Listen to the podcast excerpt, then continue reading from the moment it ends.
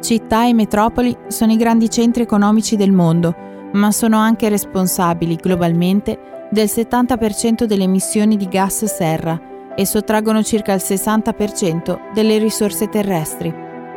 Una rapida urbanizzazione dei paesi in via di sviluppo sta esercitando una fortissima pressione sull'ambiente e le città, sempre più estese, stanno contribuendo alla distruzione di habitat naturali che portano alla devastante crisi della biodiversità.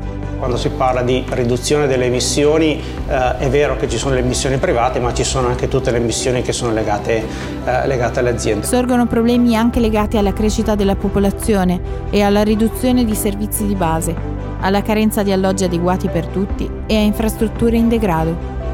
Sorgono poi problematiche legate al traffico e all'inquinamento Ogni anno in Europa si verificano circa 400.000 casi di morte prematura dovuta a una presenza eccessiva di inquinanti atmosferici. Dobbiamo tutti essere consapevoli della gravità dell'emergenza climatica, dell'urgenza. L'Italia è molto in ritardo su questo.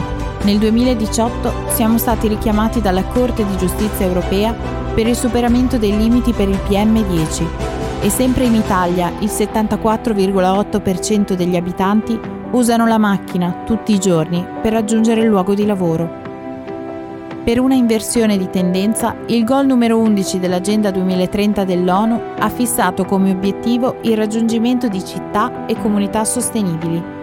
Servono investimenti mirati nel trasporto pubblico, edilizia sostenibile, riqualificazione dell'esistente, maggiori spazi pubblici verdi, una gestione intelligente delle risorse energetiche e una migliore partecipazione pubblica.